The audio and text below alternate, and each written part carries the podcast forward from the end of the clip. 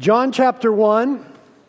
We're continuing in the series called Missio Christi, which is Latin for the mission of Christ. The title of this message is Flesh, because Jesus became flesh and dwelt among us. So we're talking about the incarnation and its implications for living a life on mission. Our artist is back in the saddle and he's painted this lovely picture here, and uh, it's not your normal sort of painting or portrayal the incarnation. That's usually the Bethlehem thing, and in the manger, and little animals around, and Christmassy. But this isn't like that. This is like Jesus is a teenager, and there he is working with his hands as a carpenter in his father's shop. And I want you to notice some of the, the powerful nuances of the painting that Christ is there and he's working, and he, the mass of humanity is gathered around. And, and, later on, come up and look at the painting. But Christ is looking back at humanity, and humanity is looking to them. And we see portrayed within the painting the plight of humanity a beggar there, and, and uh, children and different folks. And, and there's this connection because Christ connected with humanity through the incarnation. Let's pray. Lord, we ask that this morning, that rich theology, would become even more wonderful to us, more real, more powerful, more potent. We pray that, Holy Spirit of God, you would breathe life into us. That we be a people set on fire for the glory of God, that you would free us from the trappings of our own drama and our own little worlds, and you would give us your heart for the world, your heart for people, for humanity, and the plight of humanity, and you'd give us a greater desire to see you glorified in our lives and in the nations. Holy Spirit, revive us this morning. We've been invited into the life of God, but we need you to breathe the life of God into us and to work newness in us, to transform us. We ask that you would do a wonderful work in us, that we'd be more like Jesus. We better represent Christ to a lost, dying, and hurt world. And we more experience the power of God working in us and through us. So, Holy Spirit, do that thing for which Christ sent you. Teach the church now and empower the church now to live for the glory of God. We ask you together in Jesus' name. Amen. Well, as I said, we've been talking about the mission of Christ, and we're trying to discover what this means. That Jesus said on two occasions in the Gospels, As the Father has sent me, I also send you. What does it mean that we are sent in the same way that Jesus was sent? How are we to understand that? How are we to live that? And one of our grand goals for the series, Missio Christi, is that as the church, we want to recapture our sense of sentness. It's my estimation that to a large degree the church in America has lost that. We no longer see ourselves as a sent people, sent to where we are right now in our immediate context by God for the glory of God. We need to recapture our sense of sentness, that we're an apostolic, sent people of God, by God, for the glory of God. And what we want to see happen through the power of the Holy Spirit in our midst is that every Christian here is liberated to live life on mission in his or her immediate context. No longer living a mediocre life, no longer thinking mission is for them, or maybe someday I'll do it over there, but where you are right now, being liberated to live and manifest and participate in the life of God. This particular message will have two parts at least. When you read in the New Testament and the epistles, particularly the Pauline epistles, the epistles written by Paul, you'll notice that they usually follow a certain format. That the first part of them is identifying a problem and addressing it theologically. Paul's what we call a problem theologian or a drama theologian. When there's drama or problems in the church, he would address it theologically through the letters that now become to us a large part of the New Testament. So the first part of this will follow that. We'll be, we'll be kind of identifying the problem and seeking to address it theologically. The second part will be what Paul usually did was then turn to application. How do we then apply, live, flesh out what we now know? How do we deal with the problem having now this theological understanding in daily living? So this week will be theological, slightly theological, and, and next week hopefully will be practical. I want us to read a few verses here in John chapter 1 to sort of launch us and get us thinking about Christ made flesh. Verse 1 says, In the beginning was the Word, and the Word was with God, and the Word was God. Who's it talking about? Jesus. Can you say the name as it should be said? Who is it talking about? Jesus. Oh, thank you, church. I love you. Yes, Jesus. And here we get some beginning inklings of that Trinitarian understanding. He was with God, He also is God. God in three persons Father, Son, and Holy Spirit. Verse 2 He was in the beginning with God. All things came into being by him, and apart from him, nothing came into being that has come into being. Christ created all things. Verse 4 In him was life. Christ is the giver of life. And the life was the light of men. And the light shines in the darkness, and the darkness did not comprehend it. There came a man sent from God, whose name was John. He came for a witness, that he might bear witness of the light that all might believe through him. He was not the light, but came that he might bear witness of the light. There was the true light, which coming into the world enlightens every man. He was in the world, and the world was made through him, speaking of Jesus, and yet the world did not know him. He came to his own, and those who were his own did not receive him. Verse 12, but as many as received him, to them he gave the right to become children of God, to those who believe in his name, who were born not of blood, nor of the will of the flesh, nor of the will of man, but of God.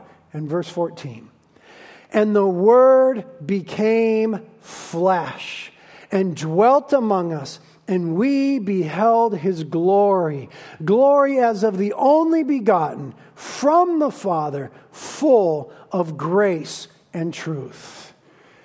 Here we have this incredible revelation of the incarnation of God that Jesus Christ, the preeminent one, the pre existent one, stepped into history by draping himself in humanity. If, Scripture were a mountain range, this would be the tallest peak, the incarnation of Jesus Christ. And of course, we can't speak about his incarnation without speaking about the cross. And we don't speak about the cross without the resurrection. And we don't speak of the resurrection without Christ in glory. And so the incarnation stands as the tallest, most glorious, beautiful mount in the range of Scripture. And it's the most wonderful revelation of love that God came to us.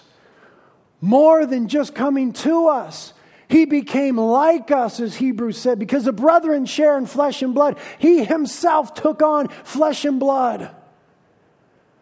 That He was touched with a feeling of our infirmities, tempted in all ways as we are, yet is without sin that he identified, get that phrase, that he identified himself fully with humanity by taking on flesh because we are flesh, that he might save us through the cross. And what we learn in this, that Christ took on flesh, is that the Trinity is not a closed entity. That the Trinity that we spoke of previously is not a closed entity. Here's what I mean through the cross, humanity is invited to participate in the life of God. Through the repentance of sins and the forgiveness of sins, humanity is invited to participate in the life of God. That's what 2 Peter 1 4 is talking about when it says we become partakers of the divine. We become participants in the divine life of God. Not that we become God or gods, not that we necessarily become like God but that we are invited into the life of God to participate, to experience that relationship of God as Father, Son, and Holy Spirit. But before the cross, humanity is approached by God through the incarnation. Jesus draping himself in human flesh. And our understanding of this, as it's mentioned in the Old Testament and revealed clearly in the New Testament, is that Christ in the flesh is Emmanuel. His name shall be called Emmanuel, God with us. That God came to be with us, though we were in rebellion, separated by our sins, hostile to God. In his incredible nature of love, he made himself like unto us and came to us that he might save us. And what this is, is an expression of the very essence of God, the nature of God as a sending God, a missionary God. It's his very nature because he's love and a community to reach out. And so the Father sends the Son. And what we're exploring is the fact that the Son sends us in the same way. As the Father has sent me, I now send you. What does that mean? What does it mean in a biblical context? In the first century world, in a predominantly Hebraic or Jewish mindset to which the Gospels were first given, what does it mean that someone was sent? Not just anyone. Understand that, that Jesus was sent as a particular person. Jesus is sent as the Son of God. It's not that God sent an ambiguous entity or person but he sent his very son. What does it mean in a biblical first century Hebraic mindset for a son to be sent? Well, first of all, it was a common thing. It was a common feature of Jewish life that if a father had an important message to deliver, he had some options. He, he could send the hired help, and that was common in those days, that they might have and send a servant to deliver the message. But, but if the message was too profound and if it was too important, if the message had to be safeguarded and protected and perfectly delivered, then he wouldn't send a hired servant, he would only send his son. And preferably the firstborn son. For God so loved the world, he gave, he sent his son. Hebrews 1 in times past, long ago, God spoke to us in the prophets, but in these last days, He has spoken to us in His Son because the message is too profound. It was to be safeguarded and perfectly delivered. And so, the way that we see Jesus then revealed in the Gospels is as the only unique Son of God, sent by his heavenly Father. And he's been entrusted with and sent on mission in order to get this, reveal his sender. Jesus was sent to reveal the sender. I want you to hold on to that phrase. He was sent to reveal the sender and to complete the work of redemption. And the latter would take the incarnation and the former would take the crucifixion. He was sent to reveal the sender. It required the incarnation, Christ draped in human flesh, and to complete redemption, which would require the crucifixion, the cross. Now, in the same way, we've been sent. How are we to understand sentness, biblically speaking? Because we, I'm sure, have lots of ideas. But what does it mean to be sent as Jesus was sent. We're going to run through a few scriptures and a list of how the New Testament reveals sentness, particularly in the Gospel of John. And as we go through these now, I want us to be thinking about the implications for mission in our own lives. How does this affect the way that we see ourselves as sent by Christ for the glory of God? Here's what it means to be sent, biblically speaking. The first thing is that the sent one is to know the sender intimately. That's where it starts. The sent one is to know the sender intimately. John chapter 7, if you'll turn there real quick. We're going to look at a bunch of verses, so you got to move quick.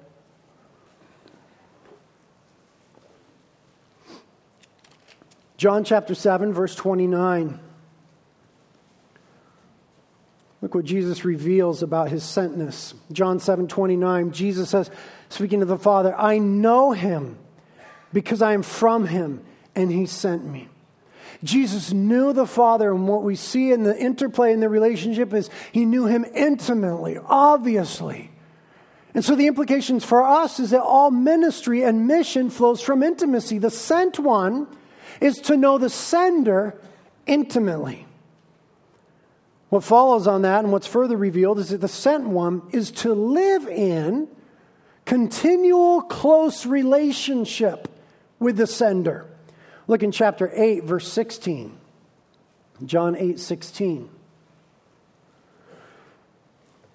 Jesus says, But even if I do judge, my judgment is true, for I am not alone in it, but I and the one who sent me, denoting close relationship. Verse 18 I am he who bears witness of myself, and the Father who sent me bears witness of me relational consonants. Verse 29 And he who sent me is with me. He has not left me alone, for I always do the things that are pleasing to him.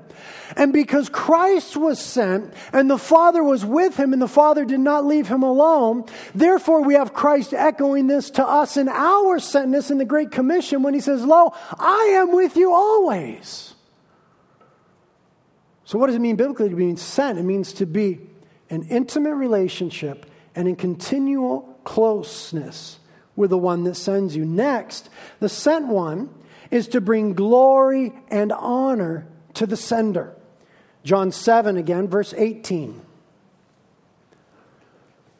John 7 18. Jesus says, He who speaks from himself seeks his own glory. But he who is seeking the glory of the one who sent him, he is true, and there is no unrighteousness in him. Jesus didn't seek his own glory, but the glory of the one who sent him, the Father. Furthermore, the sent one is to do the sender's will. John 6, verses 38 and 39.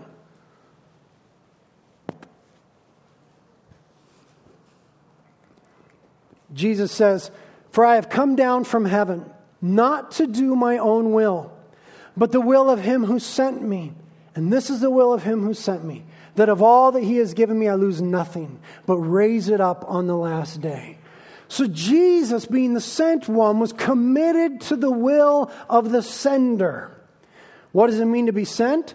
The sent one not only does the sender's will, but he does the sender's work. John 5 now, verse 36. Jesus again in John 5 36 says, But the witness which I have is greater than that of John. For the works which the Father has given me to accomplish, the very works that I do bear witness of me, that the Father has sent me. So to be sent means that we do the work of the sender. Furthermore, to be sent means that the sent one is following the sender's example. Jesus explains this in John 13. Furthermore, the sent one is to be accountable to the sender. We see this in the high priestly prayer of Jesus in John 17, where he says to the Father, Of all that you've given me, I haven't lost one but the son of perdition. He's accountable to that which the Father has entrusted to him. Furthermore, the sent one is to bear witness of the sender. John 12. Look there, John 12 verses 44 and 45. And Jesus cried out and said, He who believes in me does not believe in me, but in him who sent me. And he who beholds me beholds the one who sent me. So to be sent means to bear witness of the sender. And finally, the sent one, biblically speaking, is to exercise the delegated authority of the sender. Look right there in John 13, verse 3. Jesus, knowing that the Father had given all things into his hands, and that he had come forth from God and was going back to God. So, this here is a snapshot of what it means to be sent. These are the ways in which Christ was sent. He was sent in intimacy, in close relationship, to give glory and honor to the Father, to do the sender's will, the sender's work, speak the sender's words, follow the sender's example, to be accountable to the sender, bear witness of the sender, and exercise the delegated authority of the sender. What we then see of the life of Christ in the Gospels is that he fulfills perfectly the role of a sent son. He guards that message. He delivers perfectly that message. He's the perfect example of one who is sent. So that then, Christ becomes the model for those who would follow him for you and I in the way that we are to live in this world and view ourselves as individuals and as a church. He becomes a perfect model, having fulfilled perfectly the role of the sent Son.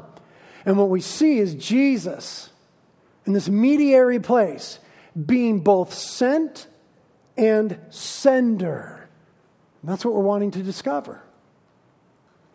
How do we live? How are we sent? by Jesus in the way he was sent by the Father. And what we cannot escape is that what it meant for Jesus to be sent was to become incarnate, in flesh. He always existed in the triunity, the community of the triune God. But when he was sent to humanity, it meant that he took on flesh, that he became incarnate. So, in some sense, that we'll unpack over the next couple weeks, for us to do mission like Jesus did mission means to do it incarnate. Oh, we'll try to unpack that. Look what verse 18 says the incarnation accomplishes of John 1. John 1 18. Look what it says the incarnation accomplishes. John 1:18 says, "No man has seen God at any time. But the only begotten God, who is in the bosom of the Father, he has explained him. Look what the incarnation of Jesus accomplishes. No one has seen God at any time. But the only begotten God, there we see that Trinitarian thing that Jesus is the Son and He is God. The only begotten God, He has explained Him. So when Christ became flesh, because in verse 14 it says, the Word became flesh and dwelt among us. When he took on human flesh, that was an explanation of who God is. It was a delivery vehicle for the message, for the salvation. The incarnation explains to us who God is. The word in the Greek for explained is exegeomai. We get our word exegesis from that, which is just a fancy preacher way of saying explain. But you who are Bible students know that you want to exegete Scripture. What does it mean, that word in the Greek, to exegete? It means to lead or bring out. That's what we want Bible teachers to do, to bring out what's in the text. Hence, to make known, to declare, to unfold. The incarnation of Jesus was the unfolding of who God is.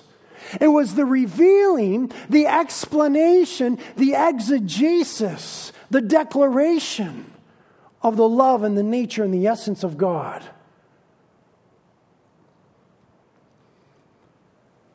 So the incarnation explains God to such a degree and all that Christ was and did, the New Testament in Colossians 1:15 is able to say that Christ is the visible image of the invisible God. Literally, he's the exact representation of the invisible God. So that we now are able to say this. If you want to know what God is like, look at Christ in the flesh. That's what we're able to say from Scripture and from the incarnation. If you want to know what God is like, look at Jesus. And that works because Jesus perfectly explains God. He's the full and final revelation of God, as Hebrews 1 alludes to.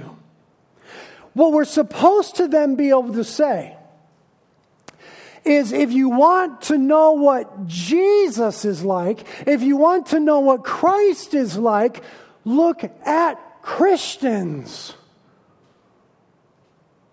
That is where the New Testament takes us. If you want to know what God is like, look at Christ. That works. Perfect representation. If you want to know what Christ is like, look at Christians.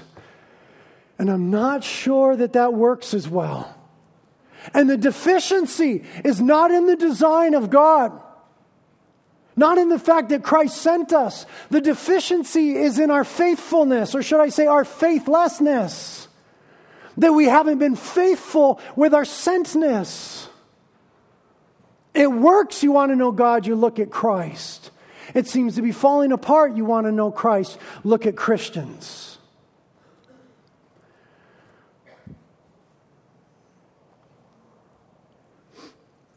In my own life, I've been reading the Gospels, and I've discovered something that I'm calling the great disparity. Disparity means great difference, so it's redundant by design. The great, great difference. Here's what I mean. If I encountered someone here in the community and I told them I'm a Christian, I'm a Christ follower, and they happen to just be naive enough to want to discover what that means by looking at the primary text, the Gospels, the primary revelation of Jesus. To go discover, Britt says he follows Christ.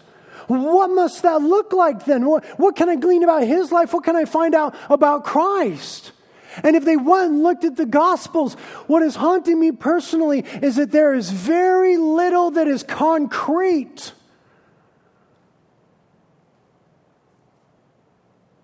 That they would discover in Christ that they also see in me.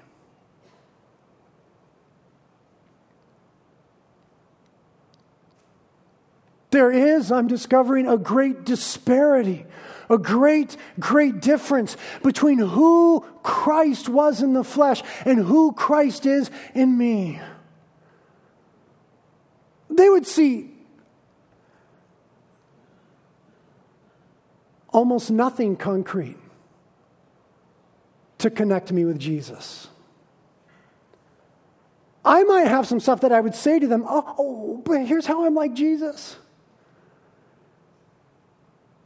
And they might eventually draw some skewed conclusions like, oh, Britt, you know, he doesn't get drunk.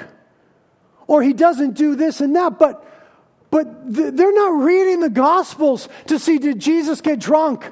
They're not going to read the Gospels and come away and say, oh, he didn't get drunk. They're going to read the Gospels and say, oh, how Christ loved people. How merciful he was, how kind he was, how much grace he gave to the people, how he touched the lepers, how he healed the lame and the sick, how he set free the woman caught under the burden of the law, how he went out of his way to minister to the woman who was trapped in sexual immorality.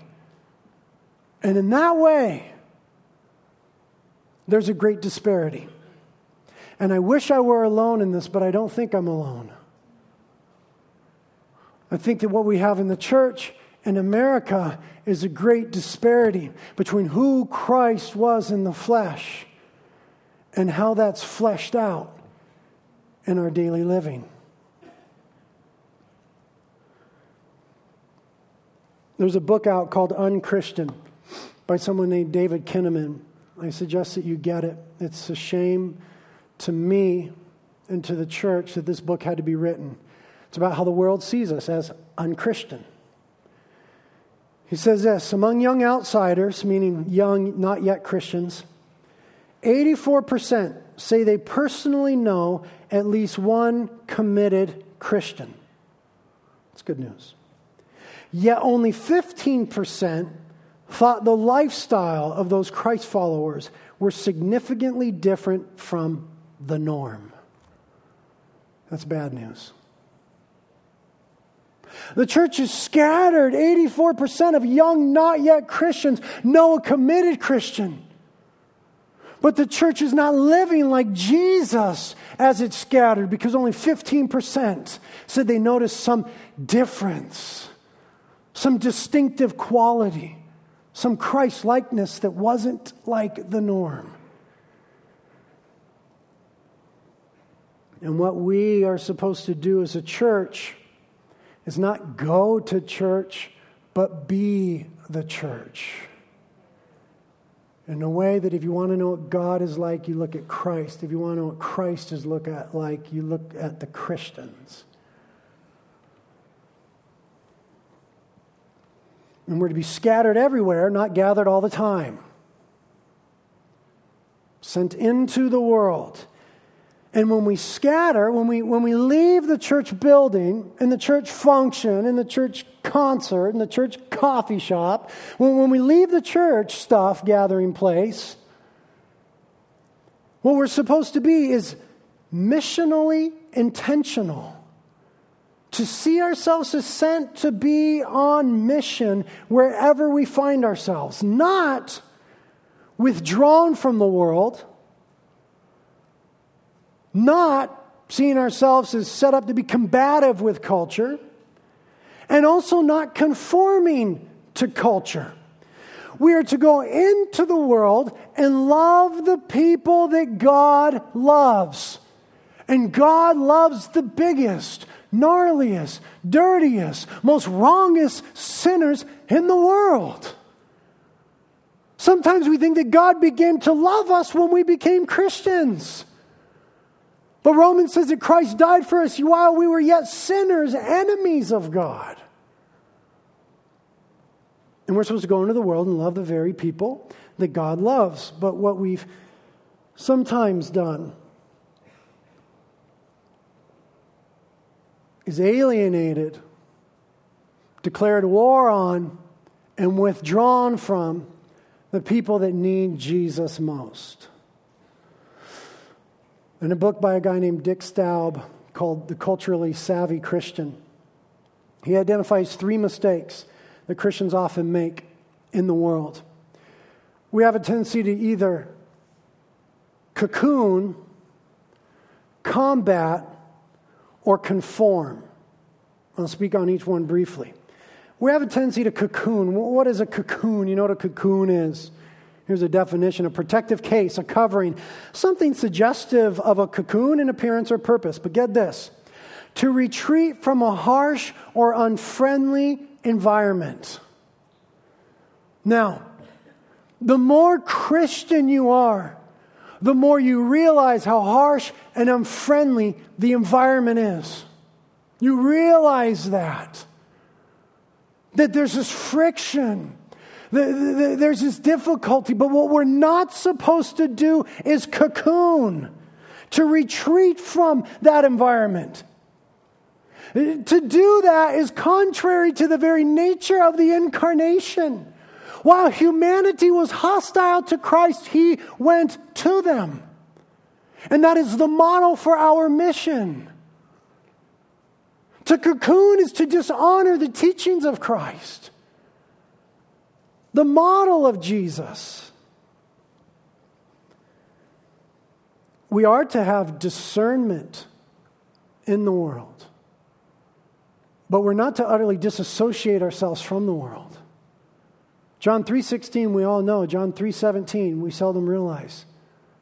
Christ did not come to judge the world, but to save the world, that the world might be saved through him so committed to this is Christ and our sending that when he prays to the Father in John 17, he says, Father, I do not ask that you take them out of the world. Because he knew that there would come a time in our Christian lives, in our church experience, where we would want to go out of the world, where we would fall into escapism I, I, and the more you love Jesus, the more there's a degree of this. The more you see how wonderful He is, the more you want to be with Him. You become a suicidal Christian. It's not good.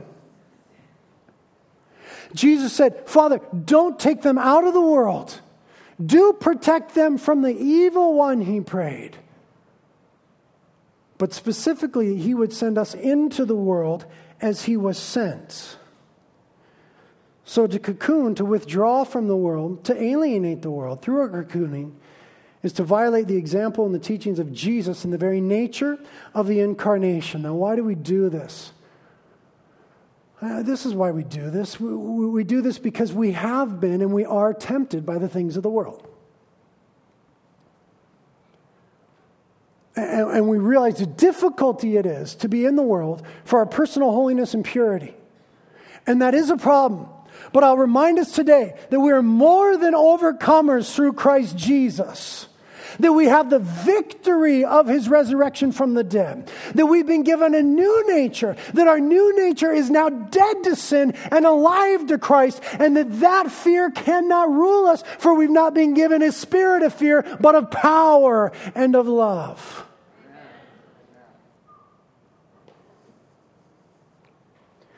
And what happens is that personal holiness and purity become the goal. They're not the goal, they're a goal. Participating in the life of Christ is the goal. And one could say that there is no participation in the life of Christ without experiencing and being on mission with Christ. So we err in that way. I err in that way. The other way that we err, besides cocooning, is combating. Definition a fight, a contest of violence, a struggle for supremacy, to resist, to oppose, to antagonize, to repel. Now, I understand that we are in a battle, that there is a battle. But what we need to realize is that in that battle, people are the prize, not the enemy. God loves people. Paul said it this way we do not battle against flesh and blood, but powers and principalities of spiritual forces of wickedness. But we've taken the prize, the men and women who need Jesus the most, and set them up as the enemy. We need to be reminded that prayer and truth are the weapons that are powerful with God for tearing down speculations, not power and influence. And that culture is changed through spiritual transformation in people, not primarily political process. That what Jesus labored at day in and day out was the spiritual transformation of people. He stepped into being able to step in any moment in history he wanted to. He stepped into a moment in history where Israel was horribly politically and religiously oppressed. But his strategy was spiritual transformation in people.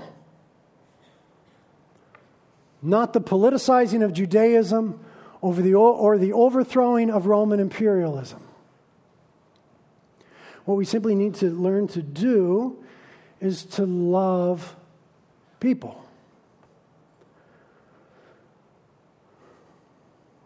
In that book, Unchristian, David Kinnaman also says this.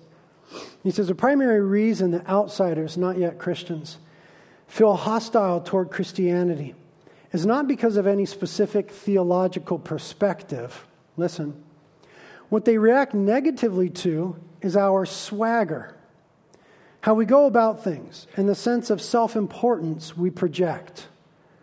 Outsiders say that Christians possess bark and bite. Christians may not normally operate in attack mode, but it happens frequently enough that others have learned to watch their step around us. And that's the tragedy. Because if they're watching their step around us, how do we get into their lives to speak to them about Jesus? You see, we, we, we set ourselves up in a purely antagonistic stance. The author continues and says, We are known for having an us versus them mentality. Outsiders believe Christians do not like them because of what they do, how they look, or what they believe. They feel minimized or worse, demonized by those who love Jesus.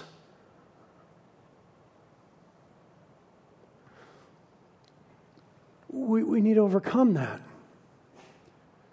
by being more loving than we are combative. There is a battle, but people are the prize, not the enemy. And finally, we also don't want to conform. To conform means to be in accord or harmony, to comply, to be obedient, to submit, to be similar. Get that? To be similar, to be in line with, to adjust or adapt oneself. We are not to be similar with the unbelieving world, to the unbelieving world. We're not to be in line with the unbelieving world. We are to be salt and light. And salt is only salty when it's salty. And light is only meaningful when it isn't darkness, when it's in contrast to the darkness. Jesus was distinct.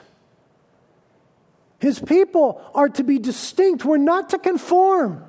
Romans 12, 2 says, Do not be conformed to the image of this world, but be transformed by the renewing of your mind. We're to live transformed lives that don't conform, but they do love.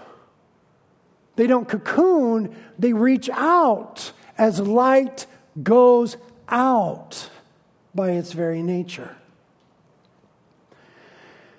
And what some of us seem to be caught in in the church in America is an outdated and extinct framework, that of Christendom. Christendom it's what historians look back on and call what happened after the Roman Emperor Constantine became a Christian or not. It's debatable. And what happened in the fourth century when Roman Empire looked favorably upon Christianity, it went from being religio illicita, an illegal religion, to having favored status. And, and Christians went from being a hunted and marginalized people to now being a political, powerful people. And there are certain ways that God used that.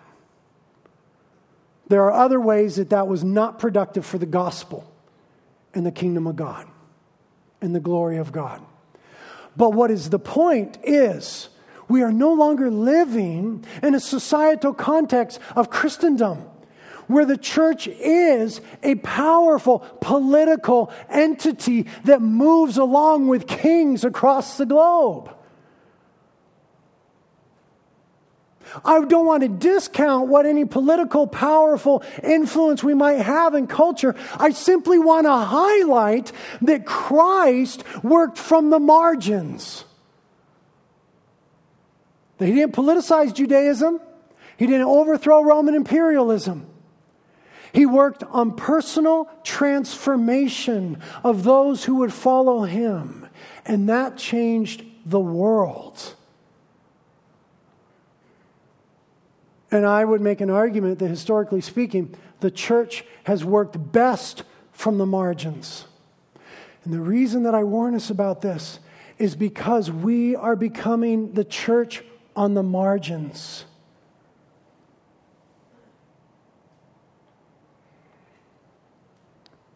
As history progresses, our context of North America, the church will become increasingly marginalized, and we're not to fear that. We're to see the opportunity in that, that Christ worked from the margins. And that's the framework that we need to begin to work from. But who he reached out to were the marginalized, the oppressed, the broken, And the way that he did that was in the ultimate expression of love in the incarnation. And what we'll unpack over the next couple weeks is what it looks like practically for us to be incarnate, like Christ, to be Christ in the flesh to people. we have a long ways to go. Do you know what the common, the most common, excuse me, three perceptions of Christians in America is? Okay? The number, the, the top three ways that non Christians see Christians in America. Number one, anti homosexual. 91% of non Christians say that's the number one way they identify us. Number two, judgmental. 87%. Number three, hypocritical. 85%. Our identity in America is that we are anti homosexual, judgmental, and hypocritical. Jesus was none of those.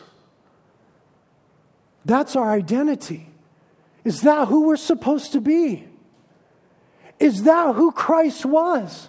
When Christ came to exegete to explain God, did he explain God as anti homosexual, judgmental, and hypocritical? We are explaining God as anti homosexual, judgmental, and hypocritical. It's not who we're supposed to be. God, we ask that you would transform us. We thank you for your faithfulness, even where we've been unfaithful. Thank you for our, your mercy in our lives, Lord, and your power. And we just ask, Holy Spirit, for more of that transformative power. Make us more like the people of Christ, that we would better explain Christ. Thank you, Lord, that you took on flesh, you humbled yourself, you were a servant, and you went to the cross, and you identified with us. And you might give us new life. Just work in us now, Lord, to be more like that, to begin to understand the wonder of that. Keep us.